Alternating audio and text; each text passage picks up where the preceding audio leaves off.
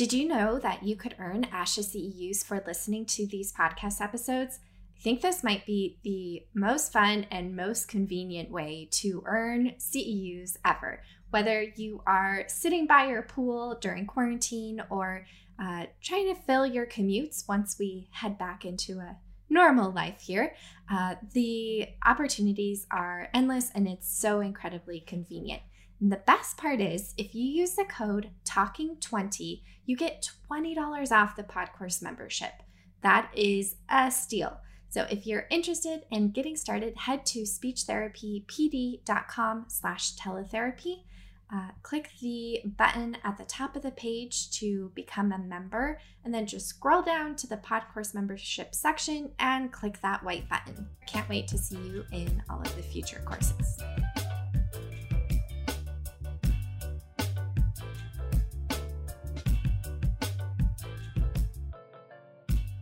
Hello, and welcome to Talking Teletherapy, a weekly webinar and podcast from SpeechTherapyPD.com, where we dive into the ins and outs of teletherapy for speech pathologists.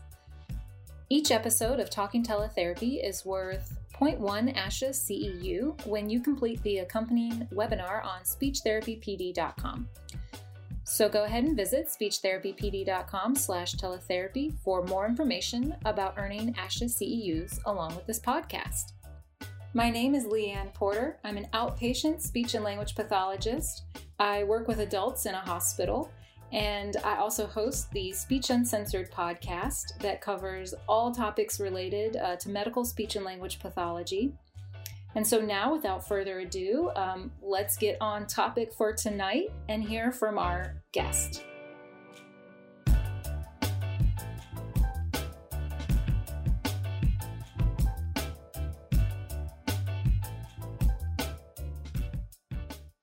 Right. Hi. Hello. Um, my name is Leanne Porter. I'm a speech and language pathologist. I'm in Kansas City. I'll be your host for today's Talking Teletherapy episode.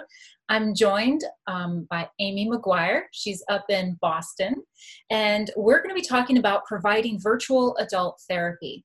So I'm going to hand it over to Amy now to go ahead and introduce herself and tell everyone a little bit about her.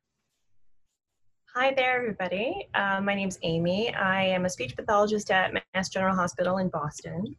Um, I primarily work with adults, and my primary treatment population is adults who have neuro-oncology um, diagnoses. So I work a lot with the Pappas Center, which is the brain tumor center here at Mass General. Um, but I do see patients with other diagnoses, stroke, TBI, um, cerebellar uh, diagnoses and neuroinfectious and neuroinflammatory disease. So a mix, but lately with teletherapy, or here at Mass General, we use the term um, virtual visits. Uh, it's mostly neuro-oncology. Okay, all right, cool. So we're going to be talking about your experiences providing virtual visits in your setting with your typical um, patient population. So kind of everything about our discussion today is kind of is housed in that experience. Um, and also disclosure for me, I have not been doing teletherapy yet. I still treat face to face. So like I will be learning a lot from Amy today as well. Um, okay, so what else did we want to hit on before we just jumped in?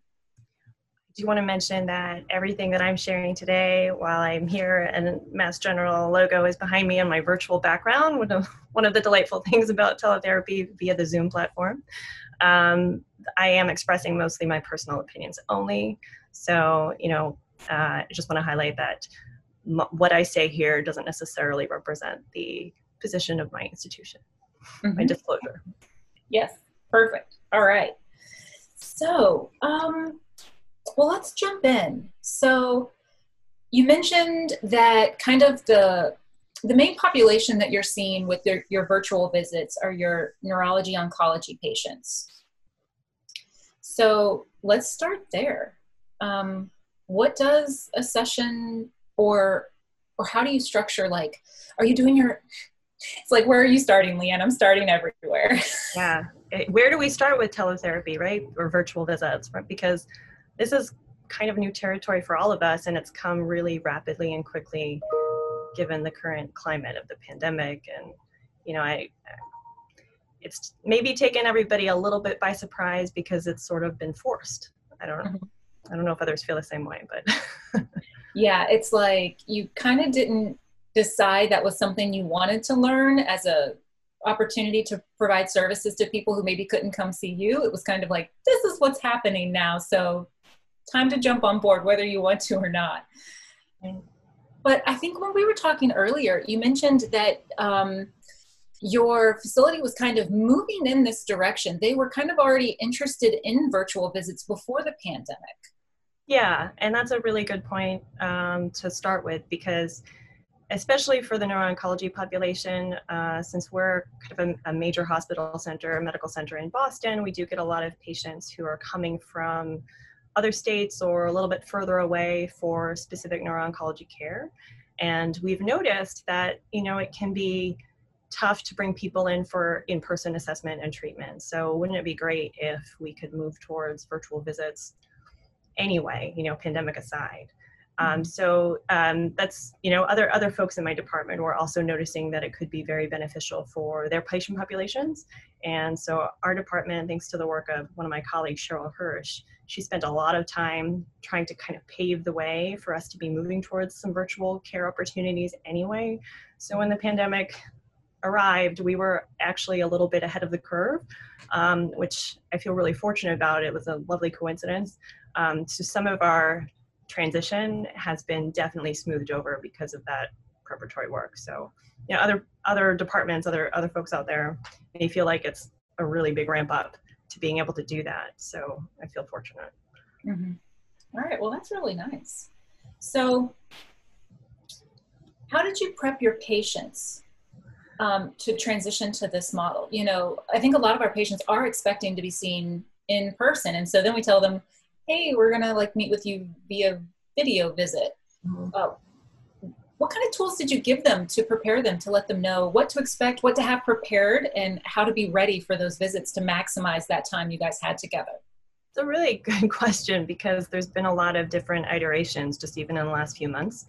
Um, so I don't know about everybody else who might be dabbling or thinking about moving into virtual care, but Zoom has been our platform of choice. But in the beginning, we also had to kind of contend with how do we integrate or use FaceTime if that's an option.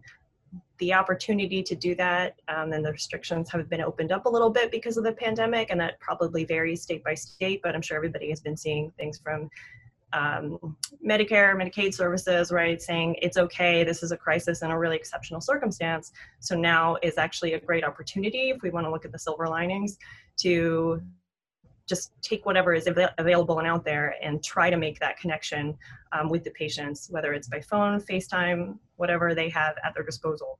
Um, so there was a there was a little bit of that happening, and now we're pretty much dedicated to Zoom.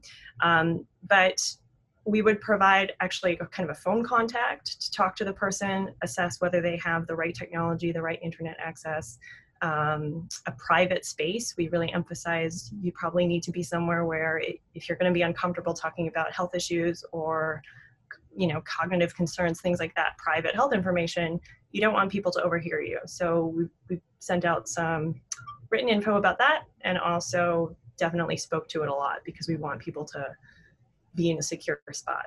Um, send out emails or patient gateway messages, also giving instructions. So as we were using Zoom, we would send out the meeting ID and the password. We started using passwords early on so that it would be a little bit more secure with all the uh, Zoom bombs that were going off, I guess. Mm-hmm. Um, video bombs, I don't know what they were called. Um, but that was a little bit of a brief issue for a time, so we just needed to kind of add an extra layer of security. Um, and then really talking people through. So I had a handful of patients who I knew had some executive function challenges, um, and it was good to um, almost use the task of ramping into virtual care space as a therapeutic activity. Um, and I had a lot of apprehension about it, but it actually it it lent itself really well. So we can talk more about that later. Okay, super. Um, I'm thinking about providing therapy. So, did you need to like modify or alter um, any materials so that they would be better utilized in the virtual platform? Yeah. What did that look like? Yeah. So, um, therapy and assessment materials, um, we kind of we initially, and I think everybody does this to a degree. You think, what do I do in person with a patient, and how can I just do the same thing in the virtual space? Um, and so I went through, you know, a fair number of, of visits, just like holding things up and trying to figure out if they could show up in the screen. Virtual backgrounds don't let that happen, so you got to be prepared to take that down. um, but I think one thing that we've learned, and again, it's a short period of time that we're trying to, you know, adapt to to doing a lot of um, virtual visits. Um, we've learned that the more we can kind of take advantage of this modality and use things where we can share screens, um, you know, scanning materials in or taking pictures on your phone, and then sharing that image um, from your from your Zoom platform. Those things help a whole lot. So surprisingly enough, right, we were in the habit of giving a lot of RBANS. Uh, and once we scanned some of those assessment stimuli into um, a PDF, it was really easy to show that on a screen um, and still conduct it in a relatively a relatively serviceable way. Um, you know, it can be challenging because you can't have somebody drawing in the same exact way so that you can see it unfolding in front of you. But we still were able to have them, you know, we would say, these are the materials you need ahead of time. So in addition to talking about tech requirements and just accessing the virtual visit, we would include instructions about, you know, quiet space, pen and pencil, some blank paper, um, you know, things that you might need to hold up to the screen just to prep people for the logistics of that. And so we would do that with figure copies, um, any drawings or written materials, right? They actually do pretty well, people holding up the, the things that they produce, and then we would take screenshots and paste them into our notes. Um, so that worked well. And I think we had mentioned the coding task, right? So like a symbol digit, where, where people usually would write in a corresponding uh, number for the symbol that appears. Mm-hmm. You can't do that in the same way at all. But we thought a lot about it and we figured that, you know what, we can write that we did it out of standardization, but we can still use the same timing and have people maybe follow along with their finger and say it verbally what number they would put there. Mm-hmm. Um, and sometimes we're, we're working on seeing if we can share the screen in a in a whiteboard fashion and have people actually like write it in with their finger. Um, haven't quite figured that out yet, but we're trying. So that's awesome. It's been dynamic. Yeah. Just to clarify, so the RBANS is the hold on, I wrote it somewhere. I, I lost it. I really, I swear I wrote it down somewhere. Okay, let's see if I can remember. It's like a repeatable assessment for neuro, like physiologic, psychological yeah, yeah. battery. The repeatable battery for the assessment of neuropsychological status. Thank um, you. And we really like that for the brain tumor population because it's a nice, quick, but a little bit more thorough cognitive screen than, say, something like the MoCA. Mm-hmm. Um, and there are four forms. So that's so yeah, that's that repeatable part that you can do the same style, but the stimuli have changed. Yeah, yeah. Um, the other one that we often use is just doing trails A and B. And so obviously that's also tough because you have that written component and you want to give them that sheet to use when you're there. Um, but even doing verbal trails, uh, it's not ideal, but it does work. And, you know, I, I feel fortunate that as speech therapists, like one of our biggest goals is to look at how people are going to be able to kind of functionally um, in process handle a cognitive task. And um, maybe we're a little, we're a little less tied to the the task, the test modality, and what it's um, looking at compared to say our neuropsychology colleagues, um, we can we can be a little more flexible um, and still comment on how we feel like that performance is going to be impacting day-to-day life.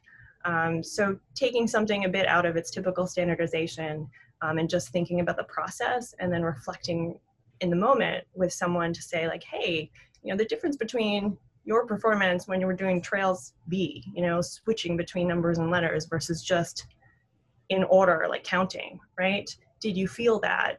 Um, and here's why we think that means something. And people people still respond really well. Mm-hmm. Yeah, I really like you pointing out that we can still give assessments and slightly modify the administration procedure and still get information on that person's cognition and processing. Like just because we do it a little bit different doesn't negate the fact that we can learn valuable information from them using the assessment. Absolutely. And like you said, just noting like this was administered XYZ way, but it could still tell us this, that, and the other thing about how they're processing information. Mm-hmm. Totally. That's really good. I like that. Um, okay, so, oh, Amy, did you need to get any like new or different equipment um, to provide teletherapy? That's a good question, and that's that's tough. Um, so I actually did buy a new laptop. Uh, I had a pretty serviceable um, MacBook, uh, but it was pretty old and it was starting to run slowly. And to run some of this video software, it does it does take a little bit of a toll. It seemed on my operating system. So I decided I could afford to get a new machine and probably write that off in my taxes um, professionally.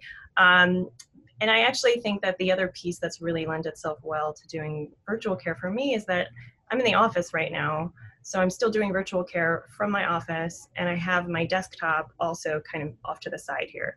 Um, and so having dual screens is nice. And I know that not everybody can have that if they're in private practice or if they don't you know, have uh, an office where they can do the virtual care with another machine beside them. But that's that's actually been really beneficial. So you can be here with the with the, the virtual video call, but also maybe be documenting not on the same machine, mm. uh, and it helps a whole lot. Yeah, yeah, that that would be ideal. So it's not just having like two monitors; it's literally having two systems, two computers. So like you're working off of one, and then like you said, you've been able to to document in your EMR at the same time, or right. taking a second to to update that. Yeah, took me a while to realize that too. So there was there was a lot of note taking in the beginning. um, you know, but if, if people do have other technology available in real time, it, I think it does make a huge difference. So, what have been some some things that you've been learning along the way about um, providing patient-centered care with this modality? Because it can sometimes maybe it can seem across come across as maybe it's it's more convenient for the provider to do this and of course our goal is always maintaining patient focus. So if that patient may not be very comfortable with technology um, and the concept of virtual care how have you been able to kind of bridge that gap? That's a really important question because I think it, it touches on that that equity piece too. um, but I know for me, uh, integrating caregivers and other family members has been really, really beneficial. Um, I think because of the pandemic, it's forced many people, not just clinicians, it's forced a lot of families uh, uh, and patients to just kind of figure it out because they've they've they've needed to come to uh, see other providers or not come but they needed to see other providers and a lot of those other providers are making the same stipulation uh, and uh, i think that's helped us in a sense because a lot of at least the patients that i see i feel fortunate um, having patients with neuro-oncology diagnoses they're already they already tend to be hooked into care with neuro-oncologists neurosurgeons um, radiation oncologists, and all of those individuals are also requiring some virtual visits as well.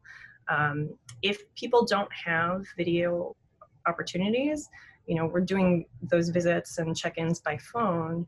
Um, but luckily, because you know, we, we do live at least in a urban suburban area uh, for most people where, where they know somebody with a smartphone or um, a computer and can at least um, you know, Zoom is becoming so popular just in people's social lives. Um, they mm-hmm. know somebody who can help them out at least with that. Um, so that's worked a little bit in our favor. Um, but you know, the, the reality of not everybody having the right internet connection, that, that does kind of get in the way at times. And we have to pinch hit in the moment and say, you know what, we got to hang up on this virtual call and just do some some check-ins by phone.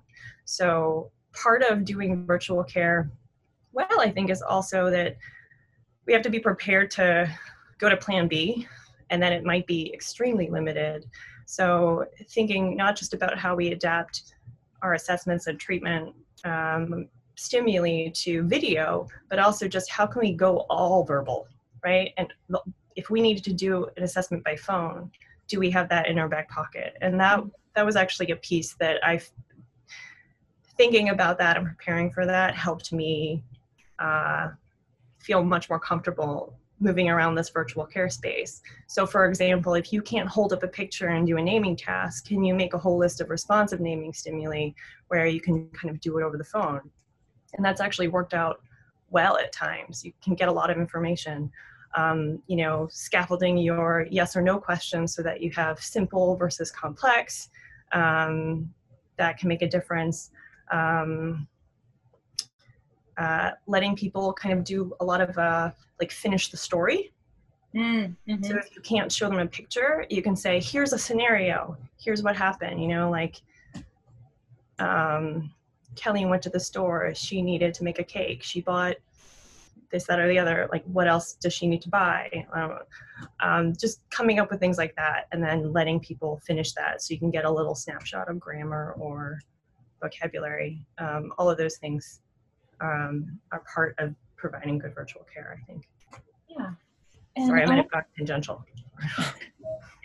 I wanted to touch on a couple other features um, that we've discussed previously about some of the really positive outcomes of moving to uh, at least a, a partial provision of virtual visits. Not saying that we all need to go all virtual for like everything always, but for like in your unique case you know you're in boston and you're in um, what some might call like a destination setting. Like people might travel there from across the country to get like very specific unique kind of care that can only be provided by this one provider at this one place right? But then they have to go back home. But they need follow-up and they need a continuity of care. And so previously you know if somebody needed speech pathology services they would we would refer back to their home location, right? But now when that person goes home after maybe seeing you before and after they've had some kind of procedure, are you able to keep up with them doing virtual visits and maintaining that continuity of care now? I am. That's a, that's a really good question, and it's been challenging to navigate that. Um, but virtual care has fit nicely into that continuum because you don't have the same lag of kind of needing people to physically come and find that time to travel, um, to figure out their childcare situation. Um, you know, you can schedule a little bit more flexibly between both your schedule and their schedule. So on occasion, I've seen people in the evening and kind of just, I, I feel lucky that my department, um, my director, Carmen Vega Barachowitz, she's been very supportive about allowing us to think very expansively about that, um, mm-hmm. which I think has helped the patients a lot, right? So, you know, if, if they need, everybody's home with their whole family, right? And so sometimes daytime hours are not perfect. Um, so seeing people in the evening or, you know, if it has to be on a weekend, you know, flexing that time, virtual care, if you have that opportunity with wherever you work, um, it's a huge boon potentially for you, but for, certainly for patients. Um, so that's been really nice. And it decreases, virtual care, I think, has decreased the amount of time that people wait to get seen or to have their questions addressed. Um, and I know that that's been something that patients absolutely reflect back on. They're like, this is, this is amazing. Like, uh, I saw you two days ago and now I get to see you again and I meant to ask you this. So it helps build a lot of rapport as mm-hmm. well. And I think um, it's a it's a good reflection of of um, what we can what we can offer in a kind of an idealized way. Oh, that's awesome. I love that. And that's really helpful, I feel. Um, okay, so my next question um, kind of dovetails into this one. Do you feel like there's been a change to the quality or the quantity of care that you can provide versus in person visits to virtual visits? I'm going to go out on a limb and actually give you my very optimistic perspective, which I think in some ways the quality has improved. Um, there is less, I feel less mystified for those who I'm able to connect with virtually. I feel less mystified about certain aspects of maybe the home situation. You know, it's been really wonderful to have people just turn their camera and kind of show me where they're at. Or um, occasionally, some people will log in and you know they're sitting outside and you get a you get a different window into how they're dealing with their functional everyday situation. Um, and occasionally, you know, the family members do show up and maybe the patient didn't mean for that to happen, but you get some good information and it becomes this collaborative experience. Um, a lot of times I do ask people to bring a family member or have someone else present. Uh, and it's also been wonderful for that because it's way more convenient for people to logistically figure a little bit of that out. It's just, you know, like chances are they're living with somebody or, um, you know, somebody knows them at least well, like a neighbor or something like that. Um, so that's been really good. Um, and you can kind of get a closer sense of real-time problem solving issues. Um, and I think it's easier to maybe get a little bit to the heart of what is a functional way we can really help you as the speech pathologist. Um, so I wanted to circle around. Um, we touched a little bit on talking about uh, making some adaptations to how we administer assessments, and we talked about the RBANS a little bit. Uh, what other assessments have you used um, in virtual visits, and how have you needed to modify, adapt them? Are there some tests that just work better um, than others might on this platform? What's been your experience in that area? Well, one thing that's started to emerge is that that the time that we would usually spend on evaluations. So at, at Mass General in person for evaluations, we would usually block off two hours and sometimes a, a little bit more depending. What? That's amazing. Okay, now I'm jealous. I don't know. I mean, sometimes they were really, really long.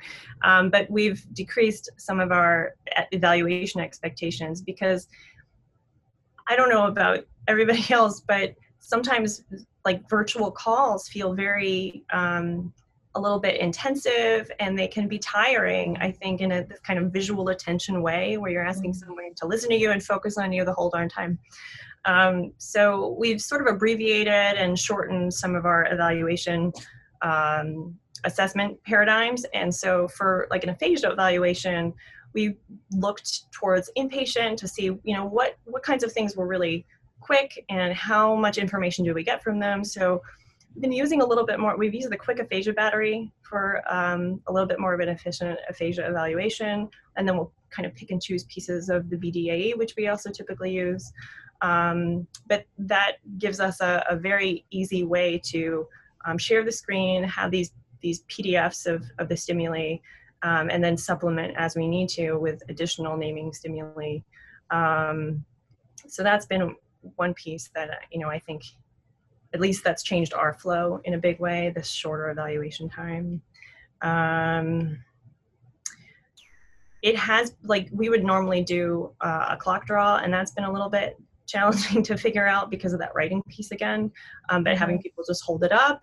But uh, people who are joining on like iPads or tablets, um, there is functionality in Zoom to use a whiteboard, and you can draw a big circle and have people you give them remote control access and then they can kind of fill things in um, which is which is kind of cool. I'm getting better at doing that myself. There's a learning curve.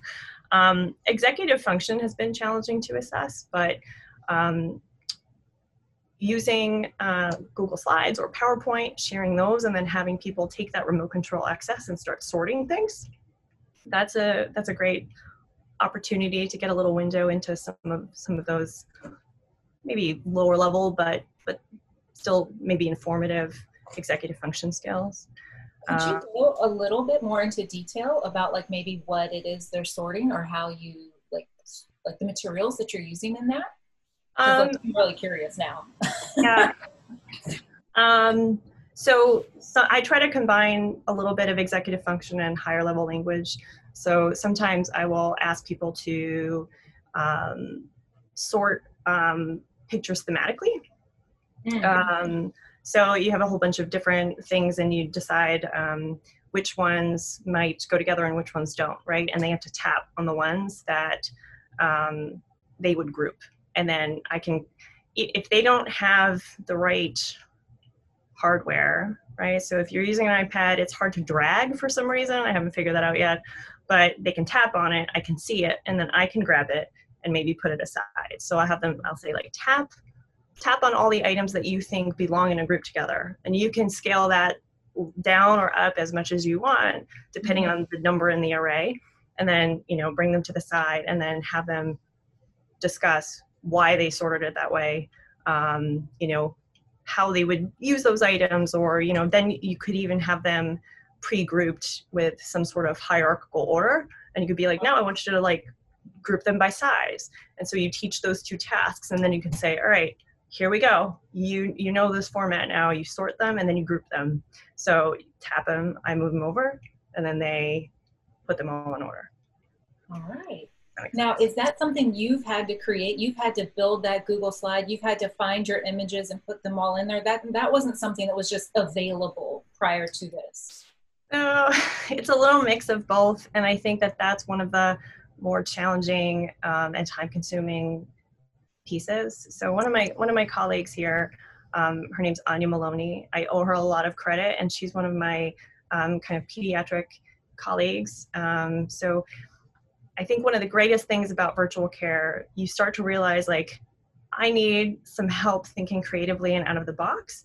And I feel lucky I have, I'm pretty closely connected to a network of other really talented speech pathologists. Um, so reaching across to my um, kind of colleagues working with school age populations where the burden is so high to have engaging materials, I was like, I'm gonna, I'm gonna ask them. And I was encouraged to by my boss. And it, it's been a really great learning opportunity for me. So I've taken some of those ideas from her. Um, and, you know, I would encourage everybody to kind of think outside of how do we normally get information about the therapy we provide when it's when it's virtual we gotta blow all the boundaries off so.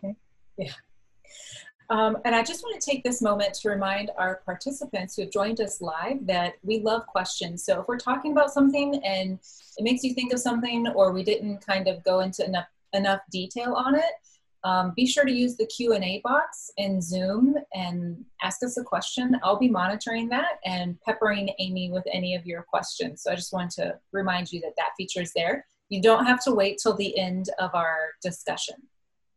Okay, so, um, the next topic that I wanted to talk with you on is um, therapy techniques. So, are there any that lend themselves really well to virtual visits?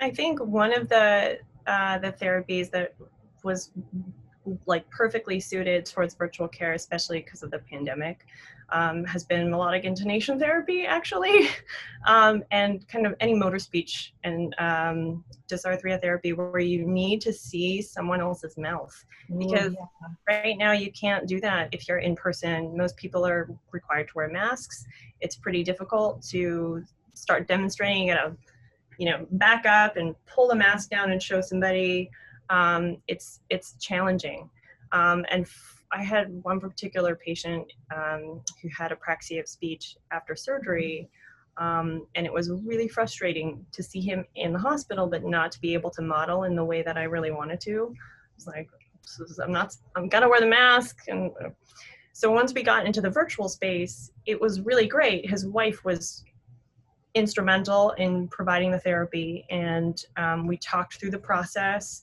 Um, I had some videos ready on YouTube of melodic intonation therapy in case she needed that. She, she actually didn't, but you know, we demonst- I could demonstrate it on the screen and deliver the stimuli, and she would she would kind of time it with me. And we were lucky that we had a good internet connection.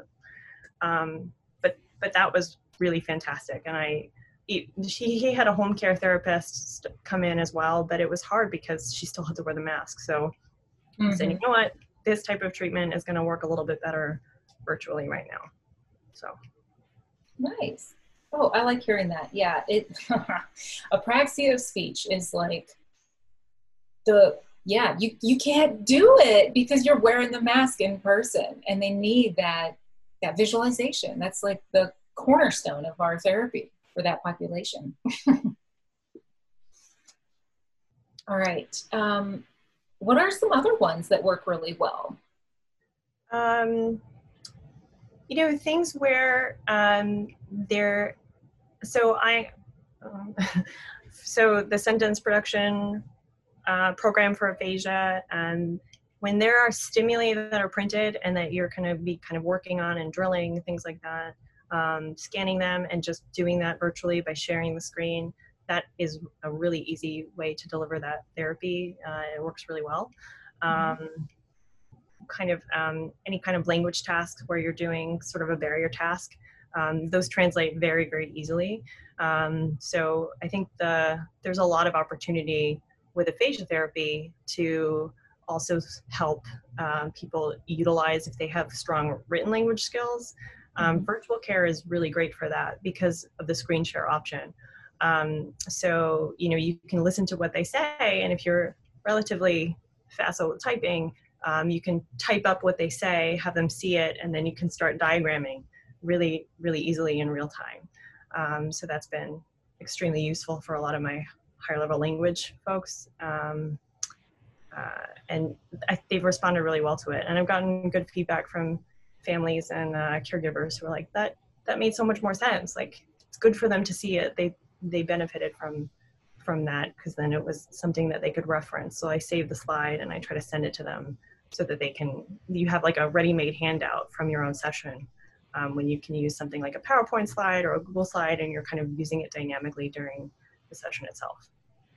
Yeah, that's nice. I love hearing about these things. This is so fun. It's, you know, when I'm doing my in-person sessions, I like, I mean, my, my laptop is right there because the expectation outpatient is that you're documenting during the session because, you know, they're back to back, they're right after each other. And so if we're doing something a little more higher level, like maybe building um, goal attainment scaling or a goal, like do plan, goal, do plan review. Why can't I think of it? Did I say it right? Review. Goal plan, do review. um, you know, I have the sheet where I can like handwrite it out, but some of my patients now like want to have their own digital copy of it and mm-hmm. so like we can work on it in session and type it up so then they don't have to try to decipher my handwriting and then they have a digital copy and they can edit and they can um, make their own and so i found that really useful too and so if that's something i can do in person that also is something very easy to do yeah absolutely um, I have a couple of language therapy slides that I can show if that's useful to anyone. Um, yeah. For this, let's see. Oops. I don't know if I can share my screen. Oh, do we have permission? I'm actually just gonna see if our course moderator can make sure that we have share screen permission. Gotcha.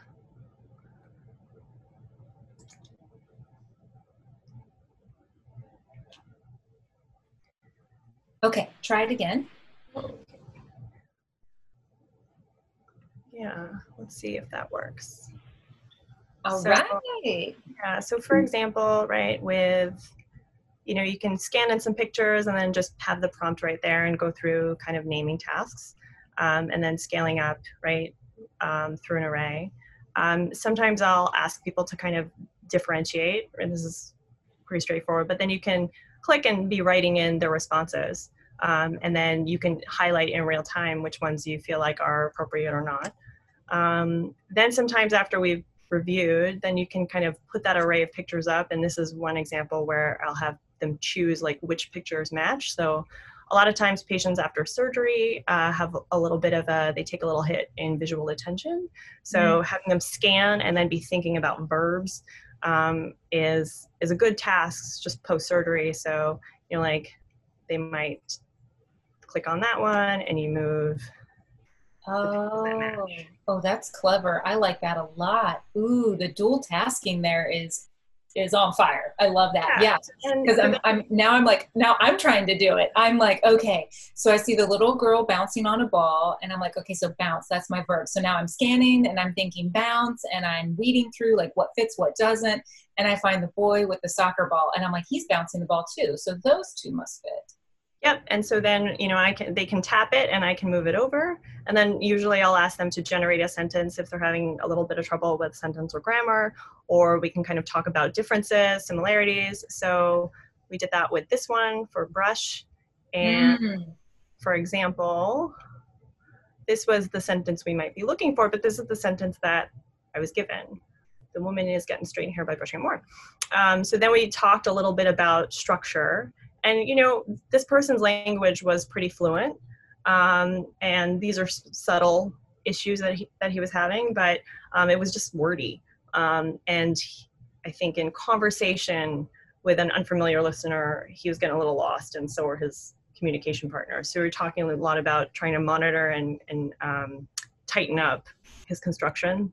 Uh-huh. Um, so we kind of would go through these types of uh, slides, and then we would go back, continue, and see if he could get back to this SVO format. Um, this is an example of just being kind of real time in the moment. So one of the sentences that he generated after this slide um, for carry, right? He said the couple are moving the couch. And we could be nitpicky, right? So we talked a lot about singular and plural. Um, then we identified subjects, verbs, and objects, and then we kind of thought about whether couch was the word that we wanted. Um, and I had him generate these other options before he landed to landed on chair, and then asked him to generate the correct sentence that we wanted, and he was able to do that. So um, it's really nice when you can kind of show the person, if it's not overwhelming, like how how you're tracking through the progress. Um, you know, as they t- try to revise their their language. Um, so that's that's just one example. That was really good. I liked that a lot. Now I'm like, I love that. Like I want to use that in my all my sessions. Like I think that's such a good task. And now I'm like, I'm like planning myself. I'm like getting distracted. I'm thinking like, how can I make that work in my sessions? yeah, and it's funny because I would never do that in person in exactly that way. But right when uh, when you kind of are sitting in front of a screen anyway, um, finding finding little ways to kind of address uh, the errors that are happening in real time. Um, I think there's a lot of potential there with virtual. With oh yeah, yeah, and I I think one of the things that I love so much about that illustration that you just showed us is that it's so subtle like it's not just find the match they have to interpret the information so they have to see the picture interpret what's going on hold that while they scan and sort. Right. I like it can come across like such a simple task, but it's really, really beautiful. And you can, like, I feel like that's what you're talking about. You can um, uh, scaffold that up or down depending on the level of the patient and what they need um, to be successful. So that's really awesome. What are some therapy techniques that have been really challenging to use with teletherapy that maybe haven't gone so well? Um, a little. Um, so I guess it's challenging for me to even answer because I feel like I'm I'm I'm learning actively through this process of providing this type of care. So initially, I did feel really challenged with executive function um, it was it was hard to think about how I was going to start to get at that, um, and so I, I, felt like I was sort of foregoing it a little bit. Um, we would normally do do things that maybe involved a little bit more um, pen and paper type tasks or um, just materials that I couldn't easily um, translate into this virtual space. Um, but that's coming along because we you know we already talked about a couple of those kind of sorting opportunities and things like that and how to think about it even if it's only in one modality um, is that okay? And does that offer uh, useful information? So even when i take a language task and make it a little bit more executive heavy at the superordinate category level um, uh, it, it's working. So i think that's coming along but that's probably one of the the biggest challenges for me. Um, but I, I, am thinking a lot more about uh, other opportunities through online platforms where, you know, when you can share the screen like this, you could utilize things that are probably out there and people are doing that and I, I don't even know. Um, uh, so I, am continuing to look for a lot of resources um, for executive function. Um, I think of others that might be particularly challenging. I mean, I know our team initially talked a lot about just adapting the RBANS as we already discussed. Um, there was initially we were like, well, I guess we just don't give coding, right? Um, and so we had thrown that out. Uh, and I think you know that's okay, but as you spend more time doing this type of um, care and thinking, okay, do I how how rigid am I being about this? Can I can I think about it a little bit more openly and just say okay and try it?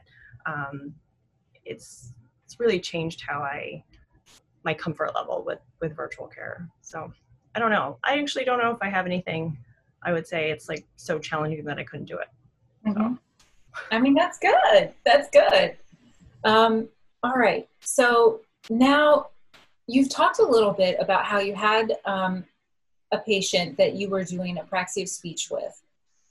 Um, what do you, you could elaborate on that story or maybe share um, some other stories about um, like a case study, like an illustration of um, how your care has progressed through the course of a person's therapy to kind of like, you know, for me, like I'm not doing this. So like, what does, what does this look like? What can I expect? How does this work?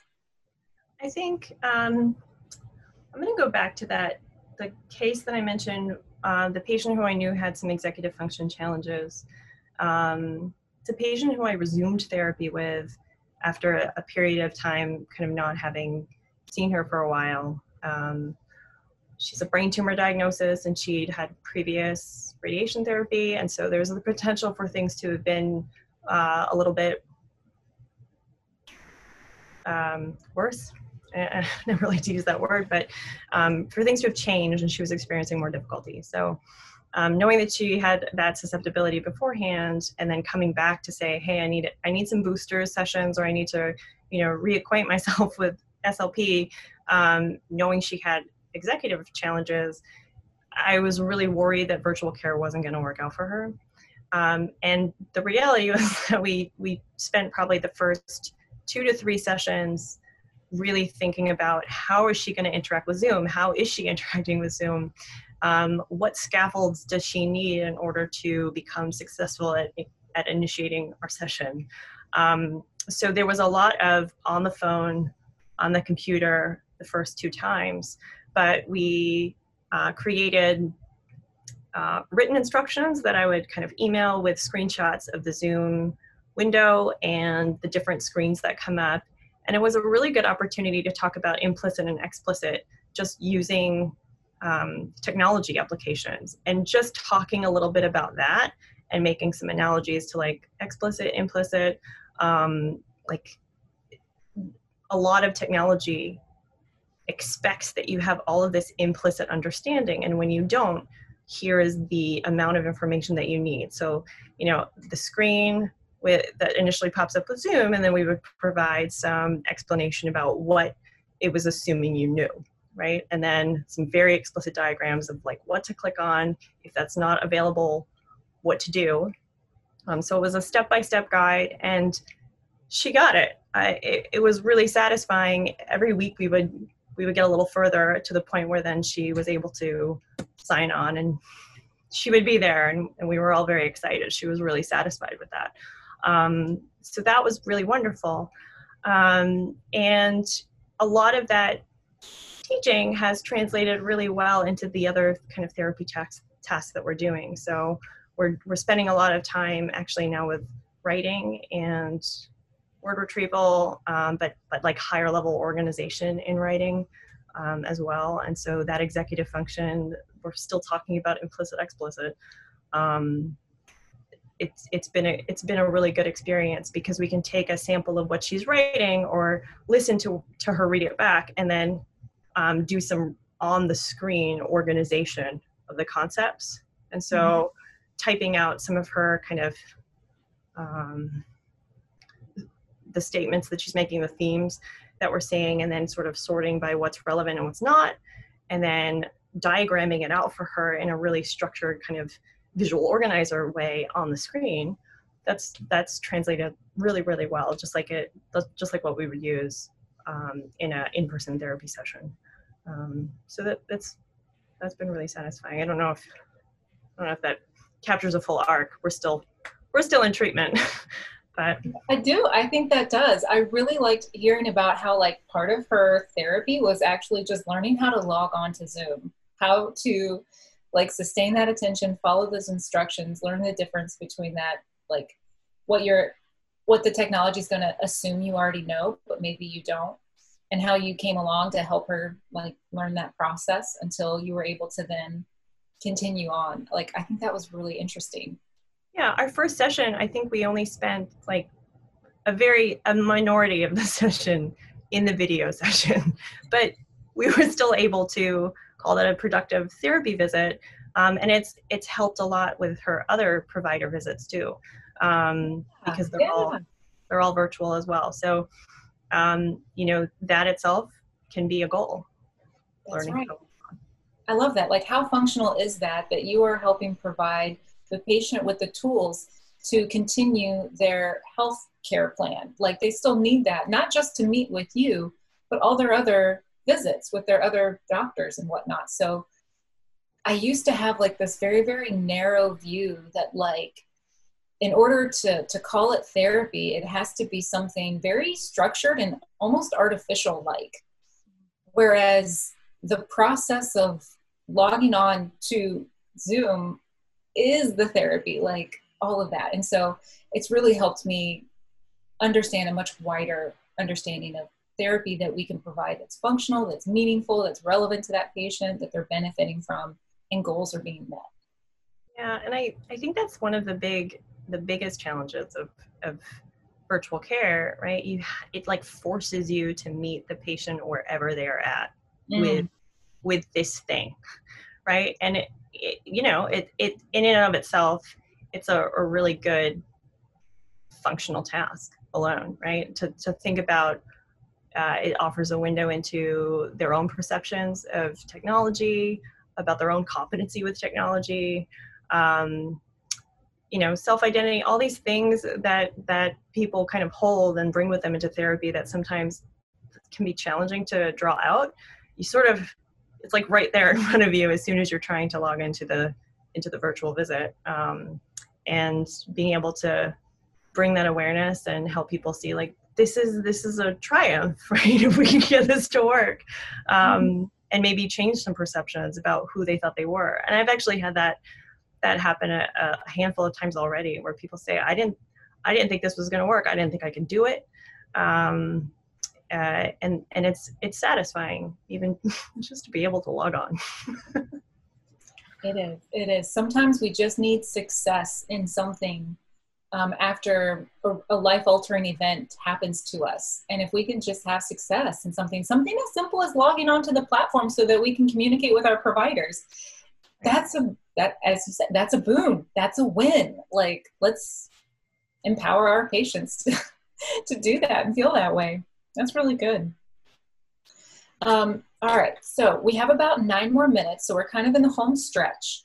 So I just want to remind our participants that our um, chat feature or Q&A box is open if you have any uh, questions that you'd like to ask us. Um, we love questions. Um, so Amy, I want to keep going and talk about, um, we've all had moments, I say we very generously since I haven't done virtual visits, um, when things aren't going well, when we're struggling either getting the person on board with virtual visits or having success within the virtual visits for whatever reason. Um, what what have you experienced in that realm when things aren't going how we hope? You, um, you mean even just with the, the technology not going the way we want it to, or? Yeah, you know, I'm I'm leaving that really open to be like it's not necessarily um, an issue with the therapy that we're providing and the patient like it could be could be the technology when technology isn't working the way we need it to. Like any any kind of obstacle that you might have experienced over the course of providing virtual visits these past few months?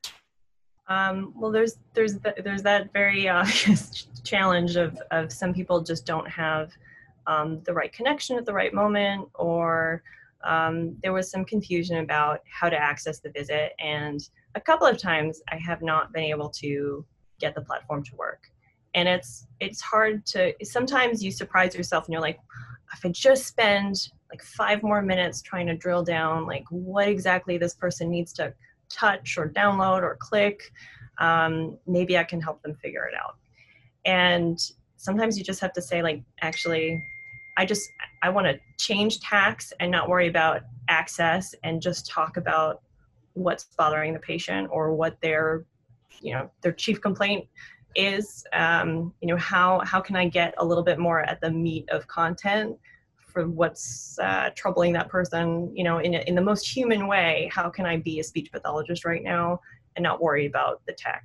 I think there's there's that potential and when we can just say like no okay this isn't working but i still need to get some information. What information do i want to get? Is it can you name things or is it something wider um, keeping an expansive view like that is important so mm-hmm. I had a I had a patient the other day who just couldn't access the virtual platform. It actually said he was. I was getting a message and I was like, you know, I can't tell if this is an error on your end or if it's it's on my end. So you know what? Just talk to me. Um, and he actually had a, a, significant amount of dysarthria, and um, his daughter was also there. And in in kind of collaboratively trying to discuss, you know, what it was that he was hoping we would be able to do for him we realized like a whole lot of other things. He he wanted to have a better understanding of who was going to help him navigate his care. He has like a little bit of an unspecified diagnosis, and he just needed someone to kind of be a vessel for that. And I actually think that that was actually one of the, the most important things that we could have done together is have a discussion about his concerns, his worries, um, and and and what he was hoping for this idea of a health system that um, he had that maybe none of us, myself or any other providers, understood. Um, and I think that in extracting that, it's been helpful to kind of share it with with other people involved in his care and help him feel heard.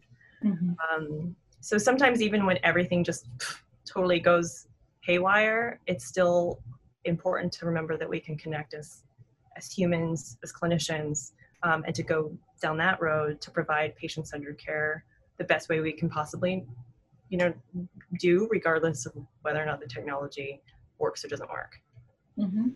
I think that's so good. Uh, and I love that. That's why I always like to ask kind of like a fail question. Like, tell me about a time it didn't go well, because there is almost always some kind of positive outcome. Like, we don't have to look too hard to see like okay our intention our expectation wasn't met but yet you know in your story you had this really good outcome that was really important to the patient and when their primary concern had been addressed and met heard and understood now i feel like then he can really focus on on on dysarthria therapy you know like he can move past that because otherwise he would be distracted the whole time like I still have this diagnosis.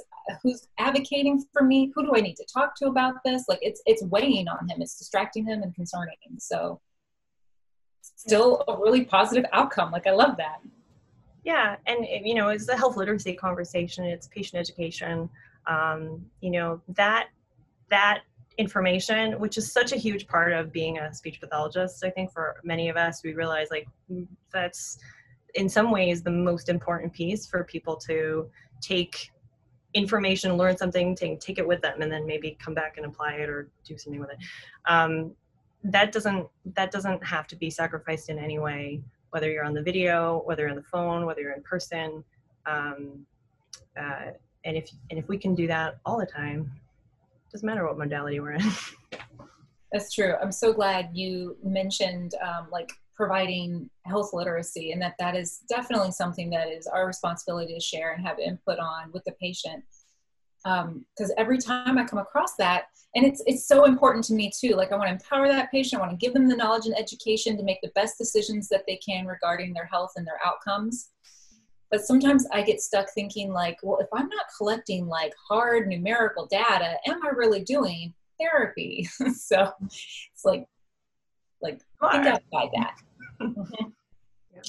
um, to close, I think my last question is, Amy, do you feel like you and your facility um, are have the intention to continue to provide virtual visits um, long after our social distancing needs are released and all of that. Like we we can kind of like go back to being in person and things like that. Um, do you feel like this is like here to stay um, in your situation?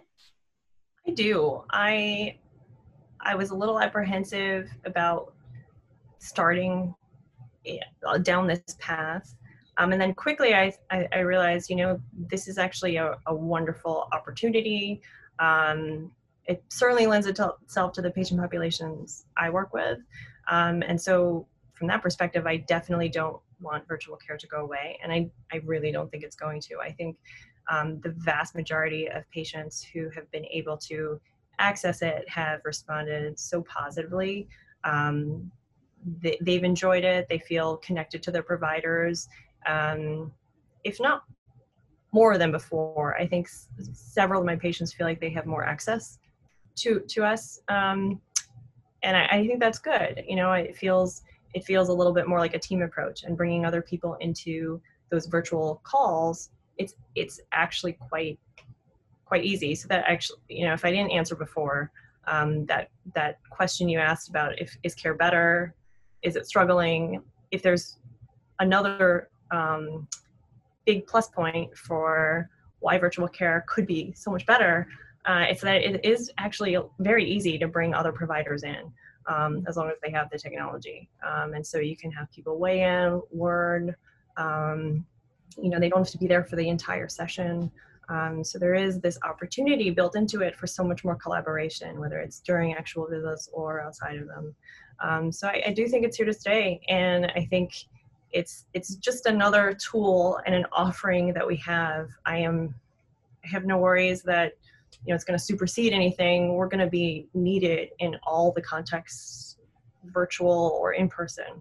Um, and so just keeping a really open and expansive perspective on how we do this and that right now is a great moment to think outside the box think really flexibly and think how does this help our care? Could it help it even more? What what what restrictions are we thinking are there? Let's just mm-hmm. take that out of the mix uh, and see what's possible because um, i do think this is here to stay. Awesome. That's so cool. Um, all right, so I do have a question from um, one of our listeners, Amy. And um, so this person has been having trouble with their eyeglasses being glary in Zoom sessions, but mm-hmm. we've noticed that your glasses are not doing that. So, do you have some kind of special finish? Like, what kind of magic have you woven tonight? I actually think I do have a special finish on these. I think I get like some anti glare finish at my eye doctor. Um, so I think that's a very specific thing. I have another pair of glasses here. Let's see if they. Yeah, I the, I definitely don't have. Um, I do have a, an anti glare on them, um, so I guess it does help. Um, I'm definitely big with the lighting, so that that might be a be a piece of it too. But yeah. All right, good. No, that's really helpful because it can be very distracting. For sure. Mm-hmm. All right. Well, that's our time. Amy, thank you so, so much for coming on and sharing your experiences, um, how your facility has adapted and is utilizing virtual visits, and your own experiences within that. Um, I appreciate it so much. It was very insightful, very informative. Thank you so much. Thank you for having me. I appreciate it very, very much. Yeah. All right, cool, cool. Well, have a great night, everyone. Thanks for joining us. Thank you.